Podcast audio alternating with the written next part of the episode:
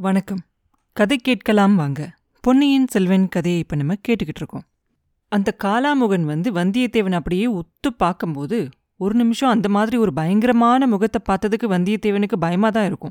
அடுத்த நிமிஷமே அவனோட தைரியத்தை வரவழைச்சுக்கிட்டு அவனோட முகத்தை உத்து பார்ப்பான். இவனை எங்கேயோ பார்த்துருக்குமே. அரிச்சந்திர நதிக்கரையில் நம்ம படுத்திருந்தப்ப பார்த்தோமே. அந்த காலாமுகன் தானா இவன்?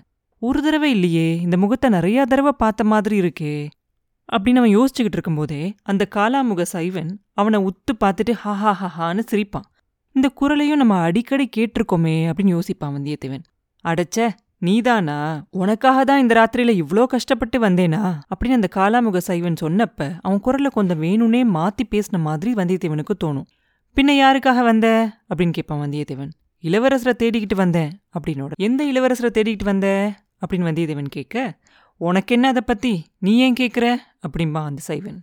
நானும் ஒரு இளவரசன் தான். அதனால தான் கேட்டேன் அப்படிம்பா வந்தியத்தேவன். இளவரசனோட முக லட்சணத்தை பாரு அப்படின்னு அவன் சொல்ல ஏன் முக லட்சணத்துக்கு என்ன குறைச்சல்? உங்களை மாதிரி தாடி மீசையும் ஜடமுடியும் எலும்பு மாலையும் போட்டா என் முகம் லட்சணமாயிருமா என்ன? அப்படின்னு கேட்பான் போட்டுதான் பாரு.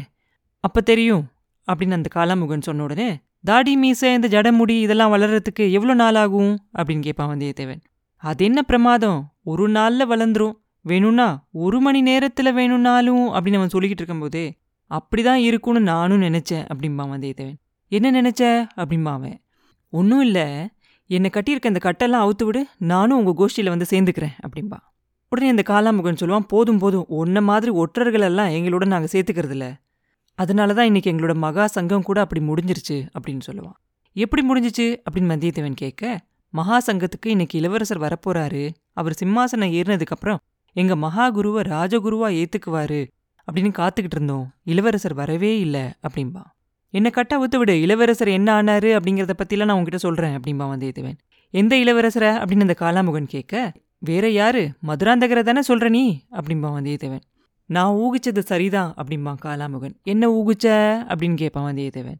நீ ஒற்றன் அப்படின்னு நான் நினைச்சேன். அது சரியாக தான் இருக்கு அப்படின்னு அவன் சொன்ன உடனே எதை வச்சு அப்படி நீ நினச்ச? அப்படிம்பா வந்தியத்தேவன் இளவரசரை தேடிக்கிட்டு வந்தப்ப இந்த காட்டுக்குள்ளேருந்து கொஞ்சம் பேர் வெளியே போயிட்டு இருந்தாங்க அவங்க யாரு அப்படிங்கிறதே எனக்கு தெரியும்.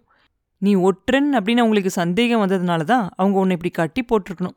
ஆனால் உன்னையே உயிரோட விட்டுட்டு போனாங்க அப்படின்னு தான் எனக்கு தெரியல அப்படின்பா அதை நான் சொல்கிறேன் என் கட்டை அவுத்து விடு அப்படின்பா வந்தியத்தேவன் மறுபடியும். நீ ஒன்றும் சொல்ல வேணாம். உன்னை கட்டை அவுத்து விட முடியாது. நான் சொல்கிறபடி நீ செய்கிறதா ஒத்துக்கிட்டாதான் அப்படின்னு அவன் சொல்லிக்கிட்டு இருக்கும்போதே நீ என்ன சொல்ல போற? நான் என்ன செய்யணும்? அப்படின்னு கேட்பான் வந்தியத்தேவன். உனக்கு சம்பந்தமில்லாத விஷயத்துல தலையிட மாட்டேன் அப்படின்னு ஒத்துக்கிட்டு நூத்தி எட்டு தோப்புக்கரணம் போடணும் அப்படின்னு சொல்லுவான் அந்த காலாமுகன். அப்படியா சமாச்சாரம்? அப்படின்னு சொல்லுவான் வந்தியத்தேவன். சொல்லிக்கிட்டு இதெல்லாம் பேசிக்கிட்டு இருக்கும்போதே அவன் என்ன செய்வான்? அவன் கையில இருந்த கட்டெல்லாம் அவுத்து விட்டுருவான். வந்தியத்தேவன் ஒரே பாய்ச்சலா அந்த காலாமுகன் மேல பாய்வான். அவனை கீழே தள்ளிடுவான் அவன் கையில இருந்த அந்த தீவத்தையும் கீழே விழுந்துரும். ஆனா அணைஞ்சு போகாம கொஞ்சம் சின்னதா எரிஞ்சுக்கிட்டு இருக்கும். கீழே தள்ளினவன் மேல ஏறி உட்காந்துக்குவான் வந்திய. அவன் மேல ஏறி உட்கார்ந்து அந்த தாடியும் மீசையும் ஒரு உழுக்கு உழுக்குவான். அதிலெல்லாம் கையோட வந்துடும் அதுக்குள்ள அந்த காலாமுகனும் வந்தியத்தேவனை தள்ளி விட்டுட்டு எந்திரிச்சு நின்று அந்த தீவத்தியை எடுத்து தூக்கி பிடிப்பான்.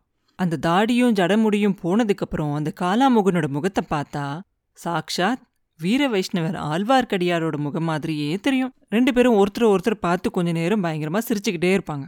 அதுக்கப்புறம் வைஷ்ணவர் சம்பந்தமில்லாத விஷயத்துல தலையிடக்கூடாது அப்படின்னு எனக்கு சொன்னீங்களே நீங்க மட்டும் என்ன செஞ்சீங்களா? அப்படின்னு கேட்பான் வந்தியத்தேவன். உன்ன மாதிரி நான் ஆபத்துல மாட்டிக்கலையே அப்பனே நான் மட்டும் இப்ப வராம இருந்திருந்தா? அப்படின்னு நம்பி சொன்ன உடனே நீங்க வராம இருந்திருந்தா நான் என் கட்டை அவுத்திருக்க முடியாது அப்படின்னு சொல்றீங்களா? அப்படின்பா வந்தியத்தேவன். இல்ல இல்ல கட்டெல்லாம் அவுத்து விட்டுருப்ப ஆனா இந்த காட்டுக்குள்ள இருந்து வழி தெரிஞ்சவங்க யாராவது வழி காட்டாம இது உள்ள இருந்து வெளியே போக முடியாது அப்படின்னு சொல்லுவார் நம்பி. நரி கிட்ட மாட்டிக்கிட்டு இருப்பேன் அப்படின்னு சொல்றீங்களா? நரி கிட்ட இருந்து கூட தப்பிச்சிடலாம். கொஞ்ச நேரத்துக்கு முன்னாடி இங்க இருந்த மந்திரவாதி நரிகளெல்லாம் நீங்க பார்த்துருக்கணுமே. அவங்க கிட்ட இருந்து தப்பிச்சது தான் பெரிய விஷயம் அப்படிம்பா வந்தியத்தேவன் அந்த மந்திரவாதிய எனக்கும் தெரியும்.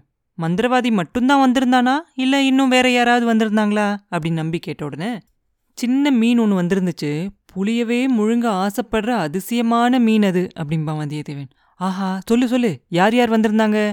என்னென்ன நடந்துச்சு? விவரமா சொல்லு அப்படின்னு கேட்பாரு நம்பி. நீங்க எதுக்காக இந்த வேஷம் போட்டீங்க? சாயங்காலம் எங்க போனீங்க? போயிருந்த இடத்துல என்னெல்லாம் நடந்துச்சு? அதெல்லாம் சொன்னா இங்க என்ன நடந்துச்சுங்கிறத நான் சொல்றேன் அப்படிம்பா வந்தியத்தேவன். நான் சொல்றதுக்கு அதிகமா ஒன்றும் இல்ல. இன்னைக்கு கொள்ளிடக்கரையில காலாமுகர் மகா சங்கம் கூடியிருந்துச்சு. அங்க என்ன நடக்குது அப்படிங்கிறத பார்க்கறதுக்காக தான் இந்த வேஷம் போட்டுக்கிட்டு போனேன். பார்த்துட்டு கொள்ளிடக்கரை தோணித்துறையில வந்து உன்னை சந்திக்கலாம் அப்படின்னு நினைச்சுக்கிட்டு இருந்தேன். மகா சங்கமும் கூடுச்சு. பெரிய பழுவேட்டரையர் வந்திருந்தாரு. காலாமுகர்களோட பெரிய குருவும் வந்திருந்தாரு. ஆனா முக்கியமா யார் வருவாரு அப்படின்னு எதிர்பார்த்துக்கிட்டு இருந்தாங்களோ அவர் வரல அப்படின்னு சொல்லுவான் நம்பி. இளவரசர் மதுராந்தகரை தானே எதிர்பார்த்தாங்க அப்படின்னு வந்தியத்தேவன் கேட்ட உடனே ஆமா அது எப்படி உனக்கு தெரிஞ்சிச்சு? அப்படின்னு கேட்பார் நம்பி. மதுராந்தகர் மாத்திரம் ராஜாவானா? அழகா தான் இருக்க போகுது அப்படிம்பா. ஏன் அப்படி சொல்ற? அப்படின்னு நம்பி கேட்ட உடனே ஒரு முரட்டு குதிரையை கூட அடக்கி ஆள அவரால முடியல. பழுவேட்டரையர் மாதிரி சிற்றரசர்களையும் கலகமூட்டுற காலாமுக சைவர்களையும் சண்டைக்கார வீர வைஷ்ணவர்களையும் அவரால எப்படி அடக்கி ஆள முடியும்? அப்படின்னு கேட்பான் வந்தியத்தேவன். ஆழ்வார்க்கடியான் சிரிச்சிட்டு சொல்லுவான் நீ வர வழியில் மதுராந்தகரை பாத்தியா? அவருக்கு என்ன ஆச்சு? தெரியுமா? அப்படின்னு கேட்பான் வந்தியத்தேவன் மதுராந்தகரை பின்னாடி தொடர்ந்து போனதையும் திடீர்னு தீவிரத்திய பார்த்து அவரோட குதிரை தறிகட்டு ஓடுனதையும் அவன் அவரை கொஞ்சம் தூரம் தேடிக்கிட்டு போனதையும் கடைசியில் களத்துமேட்டில் குதிரை மட்டும் நிற்கிறத பார்த்ததையும் சொல்லுவான். ஐயோ பாவம் குதிரை அவரை எங்க தள்ளிச்சோ என்னவோ அவரோட உயிருக்கு ஆபத்து வந்தாலும் வந்திருக்கலாம். அதனால தான் அவர் உங்க மகா சங்கத்துக்கு வரல. நம்ம மறுபடியும் போய் அவரை தேடி பார்க்கலாமா? அப்படின்னு கேட்பான் வந்தியத்தேவன். அழகுதான். அதை பத்தி நமக்கு என்ன? நம்ம வேலையை நம்ம பார்க்கலாம் வா. புறப்பட உடனே. பொழுது விடியறதுக்குள்ளே நம்ம கொள்ளிடக்கரைக்கு போய் சேரணும் அப்படின்னு சொல்லுவான் நம்பி. மதுராந்தகர் எங்கேயாவது விழுந்து இறந்து போயிருந்தா என்ன பண்றது? அப்போ கூட நமக்கு என்ன கவலை அப்படின்னு சொல்லுவீங்களா? அப்படின்னு வந்தியத்தேவன் கேட்பான் அப்படிலாம் ஒன்றும் நடந்திருக்காது. அனிருத்ரர் அதுக்கு ஏதாவது முன்ஜாக்கிரதையாக ஏற்பாடெல்லாம் செஞ்சிருப்பாரு அப்படின்னு சொல்லுவான் நம்பி. முதன் மந்திரி அனிருத்ரரா? அவருக்கு என்ன இதை பத்தி தெரியும்? அப்படின்னு வந்தியத்தேவன் கேட்ட உடனே ஆஹா அது என்ன அப்படி கேட்குற அன்பில் அனிருத்ரருக்கு தெரியாம இந்த ராஜ்யத்துல எந்த இடத்துலயும் எதுவுமே நடக்க முடியாது. அப்படி நம்பி சொன்ன உடனே ஓஹோ கடம்பூர் மாளிகையில் நடந்த சதி கூட்டத்தை பத்தி கூட அவருக்கு தெரியுமா என்ன? அப்படின்னு கேட்பான் ஒரு விஷயத்த ஞாபகத்துல வச்சுக்கோ. வீரநாராயணபுரத்து திருவிழாப்ப பழுவூர் ராணியோட பல்லக்கு போனதை நம்ம ரெண்டு பேரும் பார்த்தோம் இல்லையா? அப்படி நம்பி கேட்ட உடனே ஆமா பல்லக்குல இருக்க திரை விலகினோடனே நீங்க ஒரே பரபரப்பானது இன்னும் ஞாபகம் இருக்கு. பழுவூர் ராணிக்கிட்ட ஒரு ஓலை கொடுக்க முடியுமா அப்படின்னு நீங்க என்ன கேட்டீங்க அப்படின்னு சொல்லுவான் வந்தியத்தேவன். உடனே நம்பி சொல்லுவாரு நீ அதுக்கு சிச்சி அது என்ன வேலை? அப்படின்னு சொன்னேன். நான் ஏதோ காதல் ஓலை கொடுக்க விரும்புறதா நினைச்சேன். ததிகாரர்களோட பேச்சை நம்பி மோசம் போக வேண்டாம் அப்படின்னு மதுராந்தகருக்கு எச்சரிக்கை செய்யறதுக்காக தான் நான் வந்தேன். முதன் மந்திரியோட கட்டளைப்படி வந்தேன் அப்படின்னு சொல்லுவார் நம்பி. பல்லக்கில் இருந்தது மதுராந்தகர் அப்படிங்கிறது உங்களுக்கு தெரியுமா? அப்படின்னு வந்தியத்தேவன் கேட்பான். முதல்ல சந்தேகப்பட்டேன். திரை விலகினதுக்கப்புறம் அந்த ரகசியம் தெரிஞ்சிருச்சு அப்படின்னு நம்பி சொன்ன உடனே நீ நல்ல அழுத்தக்காரன். நான் எவ்வளவு முயற்சி செஞ்சாலும் கூட நீ பல்லக்கில் இருந்தது பழுவூர் ராணி இல்லை மதுராந்தகர் அப்படின்னு என்கிட்ட சொல்லவே இல்லையே. அது மட்டுமா? இன்னைக்கு கூட நீ எங்க சாயங்காலம் போய்கிட்டு இருக்க அப்படிங்கறத சொல்லவே இல்லையே. அப்படின்னு வந்தியத்தேவன் சொன்ன உடனே சொன்னா நீ அதுலயும் தலையிடணும் அப்படின்னு பிடிவாதம் பிடிச்சிருப்ப. இப்பயே எவ்வளோ பிரச்சனை வந்துருச்சு பார். எப்படி மாட்டிக்கிட்ட பார். இனிமேலாவது அப்படி நம்பி சொன்ன உடனே காலாமுகர் கூட்டத்தை பத்தியும் மதுராந்தகர் அங்கே போக முடிவு செஞ்சிருக்கிறத பத்தியும் முதன் மந்திரிக்கு தெரியுமா? அப்படின்னு வந்தியத்தேவன் கேட்பான் தெரியாமலா என்ன அனுப்புனாரு? அதே சமயத்துல மதுராந்தகர் அங்க போய் சேராம இருக்கிறதுக்காக ஏற்பாடு செஞ்சிருப்பாரு. யாரோ தீவிரத்திய தூக்கி பிடிச்சாங்க அப்படின்னு சொன்னேன் இல்லையா? அவனும் அனிருத்ரரோட ஆளாக தான் இருப்பான். வேணும்னே குதிரையை மிரட்டி தறிகெட்டு ஓடுற மாதிரி செஞ்சிருப்பான். தரையில விழுந்த இளவரசரை யாராவது எடுத்து காப்பாத்திருப்பாங்க. இந்நேரத்துக்கு அவர் ஏதோ ரதத்திலேயோ பல்லக்கிலேயோ ஏறி தஞ்சாவூரை பார்த்து போய்கிட்டு இருப்பாரு. வா நம்மளும் நம்ம வழியில போகலாம். அப்படின்னு சொல்லுவார் நம்பி. வைஷ்ணவரே நான் வர முடியாது அப்படின்பா வந்தியத்தேவன். இது என்ன நீ ஒத்துக்கிட்ட காரியம் என்னாச்சு? காஞ்சியிலிருந்து ஆதித்த கரிகாலர் புறப்பட்டதாகவும் கேள்விப்படுறேனே நம்ம உடனே போகணும் வேகமா போகணும் வா அப்படிம்பாரு. ஆதித்த கரிகாலர் கிட்ட கொடுக்க வேண்டிய ஓலையை நீங்களே கொடுத்துடலாமே. அவரு மதுராந்தகர மாதிரி பெண் வேஷம்லாம் போட மாட்டாரு. ராத்திரில ஒளிஞ்சு திரிஞ்சும் இருக்க மாட்டாரு அப்படின்னு சொல்லுவான் வந்தியத்தேவன். நீ என்ன செய்ய போற அப்படின்னு நம்பி கேட்ட உடனே உண்மையில நான் மதுராந்தகரை தொடர்ந்து வரல. வேறொருத்தரை தொடர்ந்து போக ஆரம்பிச்சேன். மதுராந்தகரை வழியில தான் தற்செயலா பார்த்தேன் அப்படின்னு சொல்லுவான் வந்தியத்தேவன். நான் ஒரு ஜோசியம் சொல்றேன். நீ தொடர்ந்து போக ஆரம்பிச்சது ஒரு பெண்ணை பார்த்து தானே அப்படின்னு கேட்பார் நம்பி. நீங்க பொல்லாத வைஷ்ணவரு. ஒரு நாள் உங்களோட மண்டைய உடைச்சிட்டு மறுகாரியம் பார்க்குறேன் அப்படின்பா வந்தியத்தேவன். இது உன்னால முடியாத காரியம். ஏற்கனவே என் மண்டைய ஒரு காலாமுகனுக்கு அடகு வச்சுட்டேன். அது போனா போகட்டும் நீ குழந்தையிலிருந்து யாரை தொடர்ந்து புறப்பட்ட? அந்த பெண் யாரு? அப்படின்னு கேட்பார் நம்பி. கொடும்பாளூர் இளவரசி குழந்தை ஜோசியர் வீட்டுக்கு வந்திருந்தாங்க. பல்லக்கில் ஏறி தனியா புறப்பட்டு போனாங்க. உண்மையா நான் அவங்க பின்னாடி போகல. அவங்க பின்னாடி தான் போற மாதிரி ஒரு வழி இருந்துச்சு. அந்த வழியில வந்துகிட்டு இருக்கும்போது கொஞ்சம் தூரத்துல திடீர்னு ஒரு சிலர் வந்து அவங்களோட பல்லக்க தாக்கி தூக்கிட்டு போயிட்டாங்க. கூட போன தாதி பெண்ணை மரத்தடியில கட்டி போட்டுட்டு வானதியை மட்டும் கொண்டுகிட்டு போயிட்டாங்க. வைஷ்ணவரே அந்த பொண்ணோட கதி என்ன ஆச்சு அப்படிங்கறத தெரிஞ்சுக்காம உங்களோட என்னால வர முடியாது அப்படின்னு சொல்லுவான் வந்தியத்தேவன். அந்த பெண்ணை பத்தி உனக்கு என்ன அவ்வளோ கவலை அப்படின்னு கேட்பார் நம்பி. அது என்ன அப்படி சொல்றீங்க?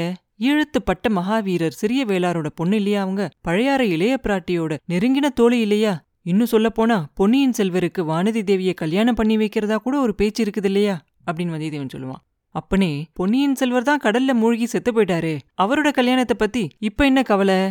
அப்படின்னு கேட்பேன் நம்பி. அவர் இறந்துட்டாரு அப்படிங்கறதுல என்ன நிச்சயம்? ஊகந்தானே அப்படின்னு வந்தியத்தேவன் கேட்க அப்படின்னா அவர் உயிரோட இருக்கலாம் அப்படின்னு நீ நினைக்கிறியா? அப்படின்னு கேட்பான் நம்பி. வைஷ்ணவரே என் வாயை பிடுங்கி ஏதாவது ரகசியத்தை தெரிஞ்சுக்கலாம் அப்படிங்கிறது மாத்திரம் நினைக்காதீங்க. அதை மறந்துருங்க அப்படின்பா வந்தியத்தேவன் சரி சரி நீ பெரிய அழுத்தக்கார அப்படிங்கிறது எனக்கு தெரியும். ஆனா வானதி தேவியை பத்தியும் நீ கவலைப்பட வேண்டாம். இளைய பிராட்டிக்கு அவங்க மேல உயிர் அப்படிங்கிறது உனக்கு நல்லா தெரியும் இல்லையா? அப்படின்னு கேட்பார் நம்பி. அதனால தான் கவலைப்படுறேன். வானதி தேவிக்கு இந்த மாதிரி ஆபத்து அப்படிங்கிறது இளைய பிராட்டிக்கு தெரியாம இருக்கலாம் இல்லையா? அப்படின்னு கேட்பான் வந்தியத்தேவன். இன்னைக்கு தெரியலனா நாளைக்கு தெரிஞ்சிரும் அப்படிம்பார் நம்பி. நாளைக்கு தெரிஞ்ச என்ன பயன்? காலாமுகர்கள் அந்த கன்னிப்பெண்ணை இன்னைக்கு ராத்திரி பலி கொடுத்துட்டாங்கன்னா? அப்படின்னு வந்தியத்தேவன் கேட்ட உடனே வானதிய காலாமுகர்கள் தான் தாக்கி பிடிச்சிக்கிட்டு போனாங்களா? அப்படின்னா நீ ஒன்றும் கவலைப்பட வேண்டாம். அப்படி நம்பி சொன்னோடனே அது எப்படி கவலைப்பட வேண்டாம்னு சொல்றீங்க? அப்படின்னு கேட்பான் வந்தியத்தேவன் உடனே நம்பி சொல்லுவாரு கொடும்பாலூர் வேளார் வந்து காலாமுகர்களை சேர்ந்தவங்க. வானதி தேவி கொடும்பாலூர் பெண் அப்படின்னு தெரிஞ்சாக்க அவளுக்கு காலாமுகர்களை வந்து ராஜ உபதேசமெல்லாம் செய்வாங்க. அதனால நீ ஒன்றும் கவலைப்பட வேண்டாம். அப்படின்னு சொல்லுவார். ஓஹோ இது எனக்கு தெரியாம போயிருச்சே அப்படின்பா. சரி வா இப்போ நம்ம கிளம்பி நம்ம செய்ய வேண்டிய வேலையை செய்யலாம் அப்படின்னு நம்பி சொன்ன உடனே வேண்டா வெறுப்பா அங்கேருந்து எந்திரிச்சு குதிரையும் அவன் கையில பிடிச்சிக்கிட்டு அந்த அடர்ந்த காடு வழியை ரெண்டு பேரும் நுழைஞ்சு வெளியில போய்கிட்டு இருப்பாங்க. அந்த காட்டை விட்டு வெளியே வந்த உடனே அதோ பாரு அப்படின்னு சொல்லி ஆழ்வார்க்கடியன் வானத்தை சுட்டி காட்டுவார். இதுக்கு வரைக்கும் எப்பயும் இல்லாத அளவுக்கு அந்த தூமக்கேதுவோட வால் ரொம்ப நீளமா இருக்கிற மாதிரி ரெண்டு பேரும் பார்ப்பாங்க. அப்ப அடிக்கிற அந்த குளிர்ந்த காற்று வந்தியத்தேவனோட உடம்ப அப்படியே சிலிர்க்க வைக்கும். அப்புறம் என்ன நடந்துச்சு அப்படிங்கிறத அடுத்த பதிவில் பார்ப்போம். மீண்டும் உங்களை அடுத்த பதிவில் சந்திக்கும் வரை உங்களிடமிருந்து விடைபெறுவது உண்ணாமலே பாபு. நன்றி.